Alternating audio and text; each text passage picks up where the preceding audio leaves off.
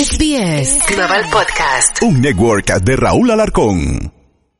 Another day is here and you're ready for it. What to wear? Check. Breakfast, lunch and dinner? Check. Planning for what's next and how to save for it? That's where Bank of America can help. For your financial to-dos, Bank of America has experts ready to help get you closer to your goals. Get started at one of our local financial centers or 24-7 in our mobile banking app. Find a location near you at bankofamerica.com slash talk to us. What would you like the power to do? Mobile banking requires downloading the app and is only available for select devices. Message and data rates may apply. Bank of America and a member FDIC. Si manejas por encima del límite de velocidad, hay muchos sonidos diferentes que puedes escuchar, como el sonido de tu auto chocando. De una forma u otra, el exceso de velocidad no vale la pena. Pagado por Nizza. Se tenía que decir, se tenía que decir. El podcast. Se tenía que decir. Con el terrible.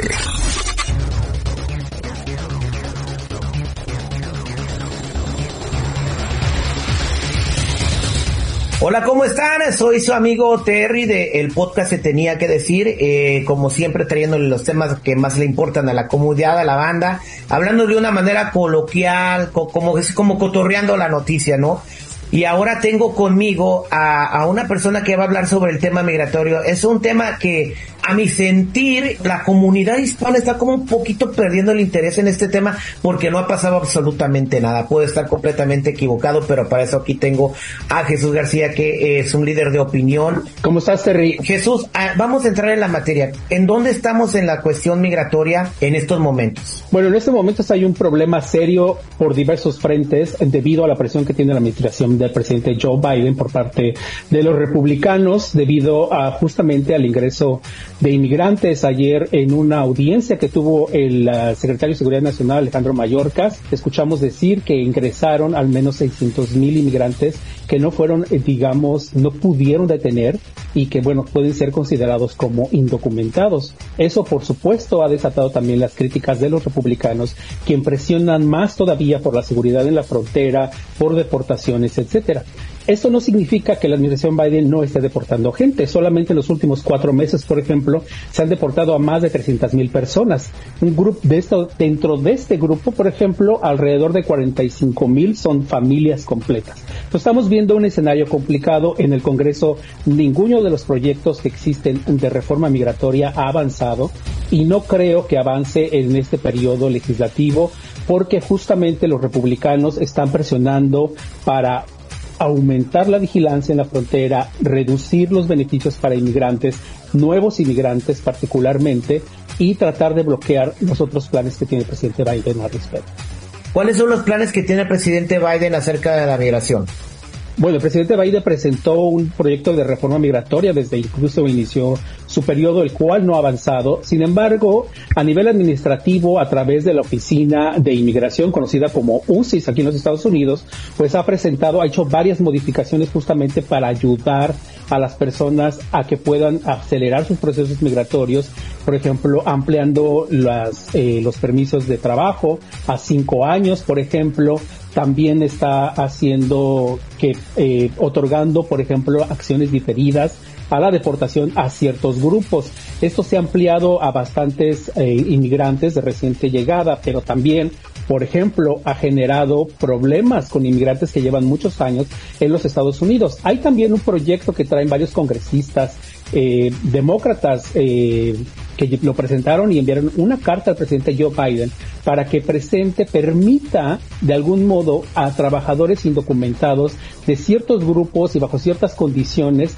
tener una autorización de empleo, inmigrantes que llevan muchos años trabajando en los Estados Unidos y que no puedan ser deportados. Este es un plan muy similar a lo que se está aplicando, por ejemplo, a venezolanos y a los cubanos, que es, una, un proyecto que es limitado porque, bueno, los protege durante un cierto periodo. Sin embargo, existe una posibilidad de renovación, que sería, digamos, como lo que idealmente podría hacer la administración Biden de una forma directa.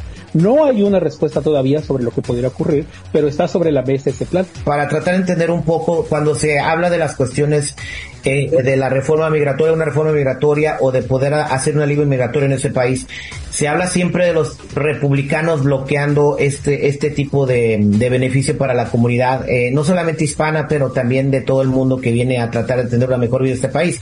Pero recordemos que cuando yo, eh, Barack Obama eh, ganó su primer término presidencial, tuvo dos años, eh, todo a su favor, estamos hablando todo a su favor, la Casa de Representantes, el Senado y la Casa Blanca, eh, él había corrido prometiendo una reforma migratoria y nunca la pasó, ni siquiera, o sea, ni siquiera hubo un debate o, una propuesta porque tenía todo para pasarlo, eh, con, con, con, una mayoría absoluta en todos lados. para mí el primer responsable de que no haya habido un alivio migratorio debe ser el presidente Barack Obama. ¿Tú qué piensas de eso? Pues sí y no, hay que recordar algo, el problema con las mayorías que estamos viendo en las actuales legislaturas y en la legislatura a la que te refieres es que no son mayorías, digamos, absolutas. Es decir, por ejemplo, en el Senado las mayorías han sido mínimas y hay que recordar que se requieren en el Senado 60 votos para aprobar un proyecto de reforma. Entonces, si ningún republicano sumándose esos proyectos es muy difícil que los demócratas, aún siendo mayoría, puedan aprobarlo. Lo mismo ocurrió, y ese mismo escenario que, estás describiendo ocurrió en 2020, eh, 2022, perdóname. Eh, justamente estaba este proyecto de reconciliación que se estuvo trabajando desde el 2021. En 2022 se presentó, hubo tres proyectos de reforma, podríamos llamarle reforma migratoria, incluyendo, por ejemplo, la ley de registro de 10 años, eh, que, permitía, por ejemplo, a las personas que llevaban viviendo aquí entre 8 o 10 años poder solicitar una green card bajo ciertas condiciones. Eso estaba sobre la mesa como parte de un proceso de reconciliación, es decir, con una mayoría de, eh, mínima que tenían los demócratas. Sin embargo, en el Senado, la que es responsable de aprobar esos proyectos consideró que no era viable porque afectaba directamente al presupuesto de los Estados Unidos. Entonces, los demócratas no podían presentar este proyecto de una manera, digamos, regular. ¿Por qué? Porque no tenían suficientes votos en el Senado, ya que tenían solamente 51 votos, incluyendo el de la vicepresidenta Kamala Harris. Entonces, si no incluían por lo menos a otros nueve republicanos, era imposible que eso ocurriera. Y es un escenario muy similar que, que se tuvo en el, eh, durante el gobierno de Barack Obama. Ahora, los republicanos sí tienen propuestas de reforma migratoria, pero sus reformas son muy limitadas y además están buscando un, una intensificar las deportaciones y un incremento en la seguridad que es considerado incluso extremista por algunos demócratas. Entonces se atora justamente en esta parte. Bien, eh, hemos estado viendo eh, a la ciudad de Santuario eh, y yo yo sé que como tú eres un experto en el tema, debes de tener conocimiento de lo que te voy a platicar. El alcalde el alcalde Eric Adams mencionó en una en una junta que tuvo con en un trabajo que tuvo con, con ciudadanos de Nueva York y algunos líderes de la ciudad que la, la inmigración desmedida que está sufriendo ahora Nueva York, porque antes siempre se quedaban en Texas, eh, podría destruir la ciudad. Yo sé que quizás viste el video del alcalde Eric Adams mencionando estas palabras. En Chicago piensan poner en la boleta para que vote la gente eh, el siguiente año para que deje de ser una ciudad santuario por el problema que están viviendo con eh, eh, pues la ola de migrantes que ya no se puede controlar en la ciudad de Chicago y ahora que está haciendo frío eh, pues eso, el problema es más grande porque hay demasiados y no saben en dónde los van a poder albergar. ¿Qué opinas ahora de que están cambiando la mentalidad con, con la cuestión migrante en estas ciudades que, eh, que pues iban a recibir a todos con los brazos abiertos? Pues mira, yo creo que los demócratas no dimensionaron el problema en el que se estaban metiendo y pensaron que se iban a enviar algunos cuantos inmigrantes a estas ciudades y por eso decían, bueno, mándamelos, o sea, yo los voy a recibir. El problema, por ejemplo, en el caso de la ciudad de Nueva York es muy particular del estado de Nueva York porque tiene varias leyes. Por un lado está el hecho de que es considerado un estado eh, santuario que implica ciertas eh, medidas y ciertas obligaciones para con los inmigrantes. Pero sobre todo hay una ley que fue aprobada hace casi 100 años, donde obliga a la ciudad de Nueva York a brindar asilo, eh, no asilo, sino vivienda y alimentación a todas las personas sin importar de dónde vengan entonces ni su estatus migratorio. Es una obligación. Si la ley no lo, si el gobierno de la ciudad no lo hace, entonces se mete en un problema. Entonces, con la cantidad de inmigrantes que, llegaron a Nueva York, a la ciudad de Nueva York particularmente, no es que llegaron a todo el estado, sino se enfocaron básicamente en la ciudad de Nueva York, que son alrededor de 130 mil en, en, el último año, que es, que es una cifra bastante alta, solo para una ciudad pues evidentemente no alcanzaron los recursos y eso llevó al, al alcalde Adams pues a pedir primero el apoyo del gobierno federal que no tenía los recursos designados específicamente para enviarlos justamente a las ciudades y poder ampliar estos programas. Entonces, los demócratas se dieron cuenta justamente de esta problemática, que es mucho más compleja de decir que ya no los quieren atender. O sea, sí quieren mantener los programas, pero las restricciones que la misma legislación les pone les impide incluso actuar de otra manera. Entonces hay otros programas que está siguiendo el alcalde Adams, incluso colaborando con la gobernadora de Nueva York, eh, Katie Hochul, que bueno, están impulsando. Evidentemente lograron también, por ejemplo, que la administración Biden acelerara los, los permisos de trabajo para las personas que piden asilo, por ejemplo, para aquellos que lograron ingresar a los Estados Unidos a través de la aplicación CBP One y que tienen familia en los Estados Unidos para que puedan obtener esos permisos de trabajo, que además ya son por cinco años y eso evidentemente, eso es muy interesante que sí ha logrado la administración Biden. Cuando hablamos del asunto migratorio, y esto hay que dejarlo muy claro, no hay eh, blanco Antes de, seguir, ¿y qué piensas de lo que piensan hacer en Chicago el año que sigue? Eh, de que deje de ser una ciudad santuario. Bueno, a mí me parece, me parece que está bien, porque hay una presión. Hay que recordar siempre que en todos los procesos democráticos hay posiciones a favor y en contra de cualquier proyecto que se pueda poner sobre la mesa. Entonces yo creo que está bien, pero si los votantes en Chicago realmente consideran que se debe mantener la ayuda a los inmigrantes, sin importar de dónde vengan, pues es ahí donde se va a ver. Si no existe eso, se va, los votantes son finalmente quienes decidirán. Pero a lo que voy es que cuando se, se presentan estos proyectos es porque siempre hay partes a favor y en contra y se busca siempre ese equilibrio. Yo creo que es bueno como parte de la democracia y además si gana el hecho de que se mantenga la ayuda, pues será incluso todavía más firme que el hecho de que haya pasado a través de una legislación, por ejemplo. Exactamente. Bien, eh, eh, aquí en el programa hemos hecho varios foros eh, de opinión con el público, tenemos líneas abiertas para que la gente opine.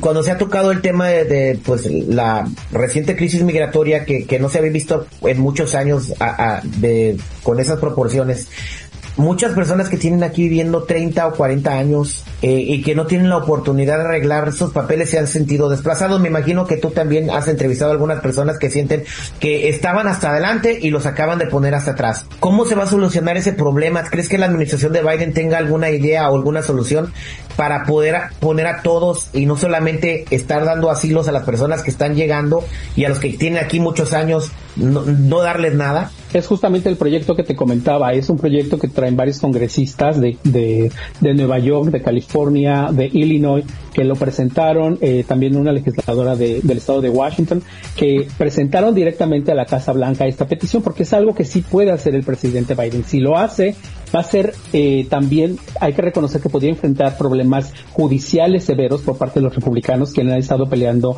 cualquier protección a inmigrantes en los tribunales.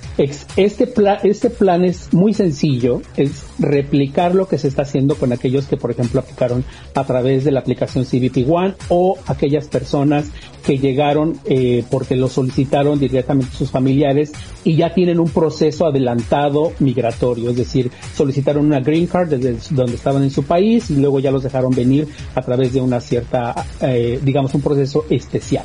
Entonces, a esas personas se les dio una perdón a la deportación, es decir, estaban protegidos o están protegidos y un permiso de trabajo. El permiso inicial es por dos años, pero después podrían seguir renovando dependiendo de cómo se den las características del programa.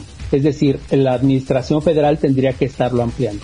Existe esa posibilidad, se ha estado empujando no solamente por parte de congresistas, que repito, la mayoría son demócratas, lamentablemente no hemos visto ningún republicano sumarse a eso, pero además también hay grupos de defensores de inmigrantes, hay grupos empresariales importantes que están empujando por esto, que es, es importante de proteger a los inmigrantes indocumentados que llevan más de 5 o 10 años, o como dices tú, 20 o hasta 30 años viviendo en los Estados Unidos sin ningún tipo de protección. Si eso ocurre, pueden pasar dos cosas, que no, eh, no pase nada, sea muy bueno y toda la gente que, bueno, repito, tendrían que aplicar y presentar, pasar ciertos procesos de seguridad, etcétera. Y por otro lado, si es que no hay un desafío legal, porque muchos de estos programas, como son decisiones administrativas federales, pueden enfrentar procesos legales, como lo que enfrenta DACA, por ejemplo, ¿no? Que todavía sigue en tribunales después de mucho tiempo, ha sido bloqueado, ha sido desbloqueado y siempre ha sido un problema. ¿Por qué? Porque son decisiones administrativas. Y si, y si termina eh, con un problema legal y con muchas posibilidades de subir hasta la Corte Suprema de los Estados Unidos, entonces pues con la mayoría conservadora que tiene en la Corte pues eh, podrían tirarlo abajo, ¿no? Totalmente. Pero este proceso pasa, personas podrían aplicar, ¿no? Sí, pero mira, por ejemplo, en el caso de la Corte hay que dar seguimiento a las últimas decisiones migratorias de la Corte, que han sido muy conservadoras y que incluso han intensificado los procesos, por ejemplo, de deportación. Ha buscado como, eh, digamos, aclarado ciertas, ciertos aspectos que se consideran como lagunas en las leyes para procesar a las personas y deportarlas de una manera mucho más fácil. Muchas de esas decisiones que a veces no sé, la gente no tiene conocimiento que existen, han sido avaladas por la Corte debido a su perfil completamente conservador. Entonces, eh, con ese antecedente, muy difícilmente este proceso podría, digamos, ser avalado. No digo que no lo sea, a lo mejor este proceso en particular consideran, pues es la mejor solución que existe realmente para proteger a estos indocumentados y decidan apoyarlo.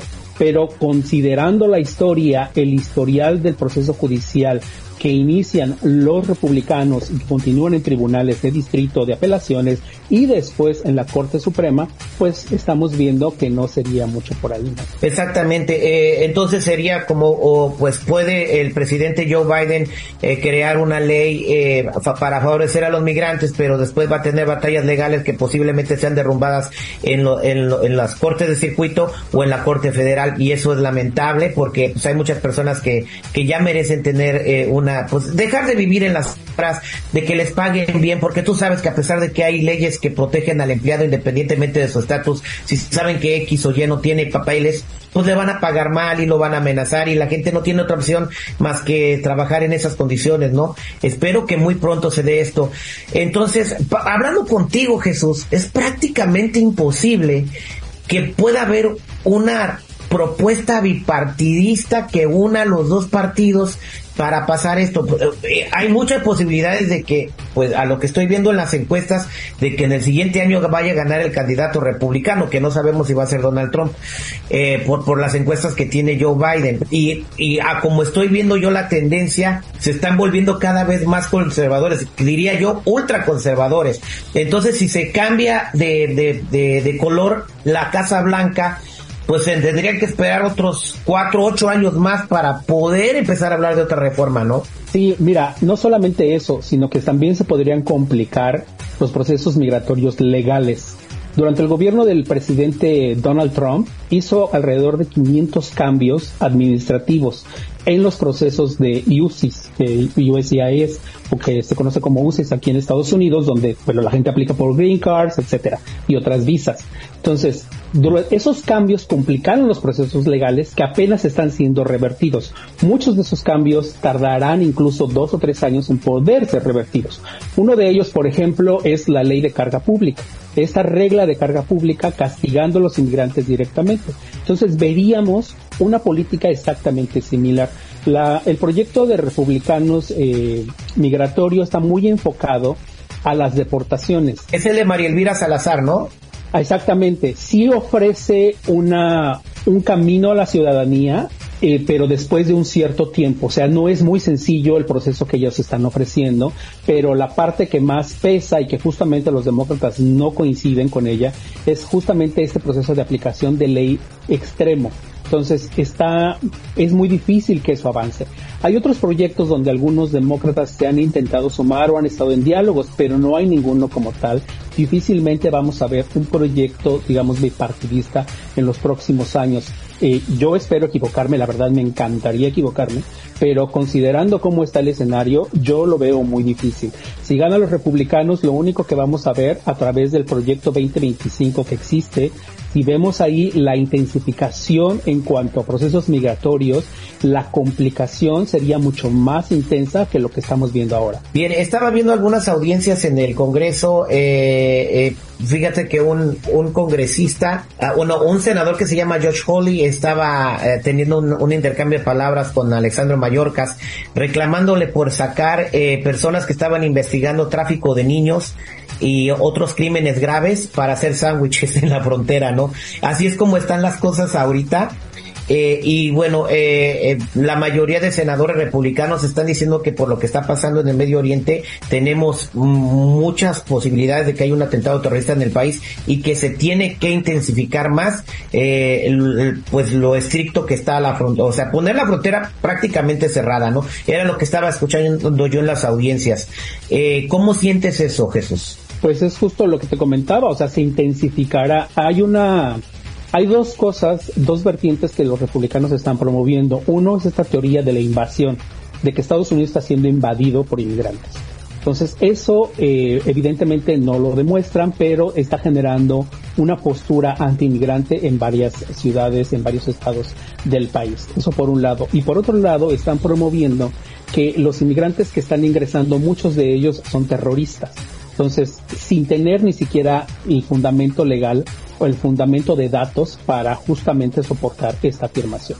Entonces, eh, si bien algunas de las personas que han ingresado han sido detenidas y después de una investigación se les considera que podría ser un riesgo a la seguridad por quizás tener alguna simpatía con grupos terroristas, eso no significa que son personas que están ligadas directamente a grupos terroristas, que es lo que afirma, eh, afirman los republicanos. Y es un, un, discurso que se está distribuyendo de una manera mucho más, es mucho más común escucharla desde congresistas, de nuevos candidatos que se están postulando, etcétera. Lo estamos viendo en los anuncios que están difundiendo. Entonces, lo que menos vamos a esperar es una postura, digamos, ya no, ya no moderada, sino de ser más conscientes de que su discurso extremista puede afectar a las personas directamente. Exactamente, te doy toda la razón. Sabemos que hay, a pesar de que están este, diciendo que no necesitan a los emigrantes, hay escasez de mano de obra, no encuentran a gente para trabajar y los pocos que encuentran están pidiendo más salarios, más, o sea, más este, retribuciones económicas. Se necesita la mano de obra migrante, todos lo sabemos aquí en el país.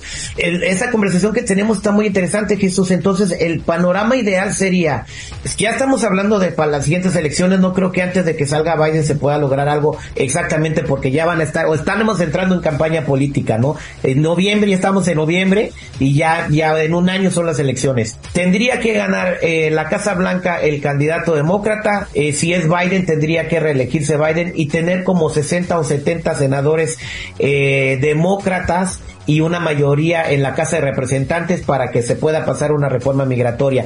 De otra manera no lo ves factible. No, aunque si se logran 60 senadores es una maravilla. La verdad es que ahí realmente y logran tener la mayoría en la en la cámara, entonces ahí sí puede verse algo realmente serio. Y ya no habría excusas. Y ya no habría excusas, pero realmente eso es muy difícil que ocurra. El mapa electoral, por como lo estamos viendo, es muy difícil que se pueda dibujar.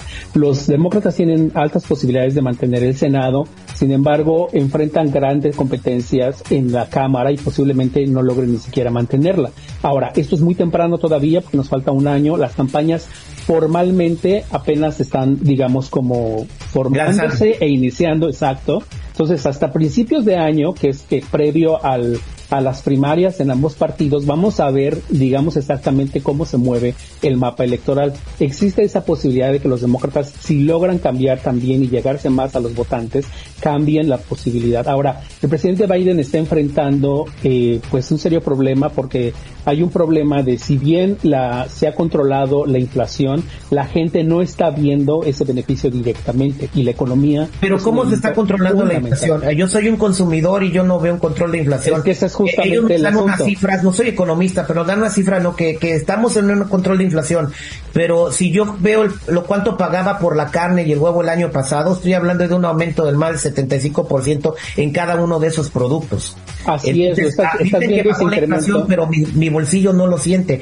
Y, lamentablemente en, en todo el país, todos los que vamos al mandado, vemos en las noticias que se bajó la inflación Tú, Jesús, puedes ver en las noticias que se bajó la inflación y sale la gráfica y sale el señor diciéndote bonito en la tele, pero cuando vas al mandado, tú no ves que se esté reduciendo la inflación y dice, no, es que eso es a largo impacto, o sea, eso es como, eh, eh, cuesta tiempo para que lo vayas a ver pero mientras a la gente no le alcanza para la renta, ni para el mandado, ni, entonces e, eso también es importante, que si dicen que se, que, que que busquen cómo bajar los precios. Eso es lo que la gente va a votar, porque si seguimos de aquí hacia el 24, sí se corre el riesgo de que, de que Biden no vaya a ganar. Yo, yo siento un impacto en mi bolsillo. Claro, mira, el tema de la inflación es complejo, no es tan sencillo de decir ya bajó y ya se bajó todo, no, porque hay que recordar que para poder bajar la inflación tuvieron que incrementar las tasas de interés.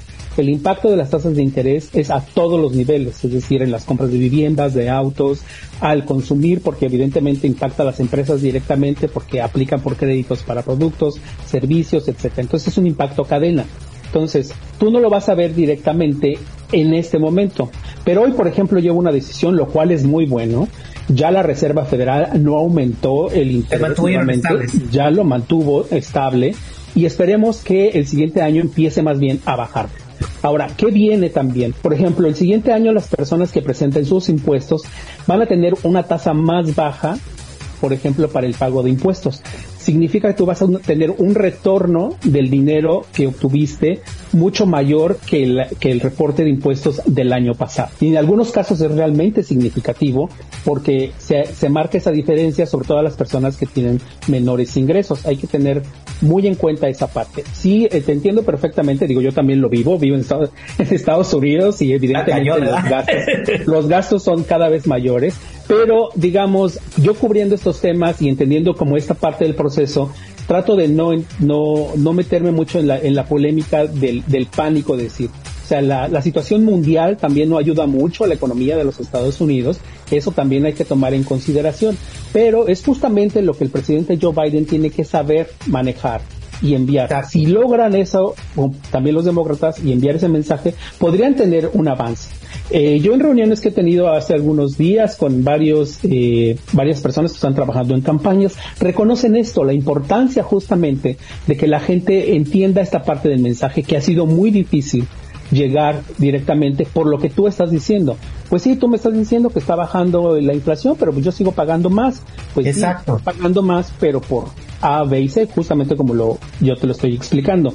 Pero la, ahorita, por ejemplo, hay que ver lo que ocurre con la presentación de tus impuestos en el siguiente año.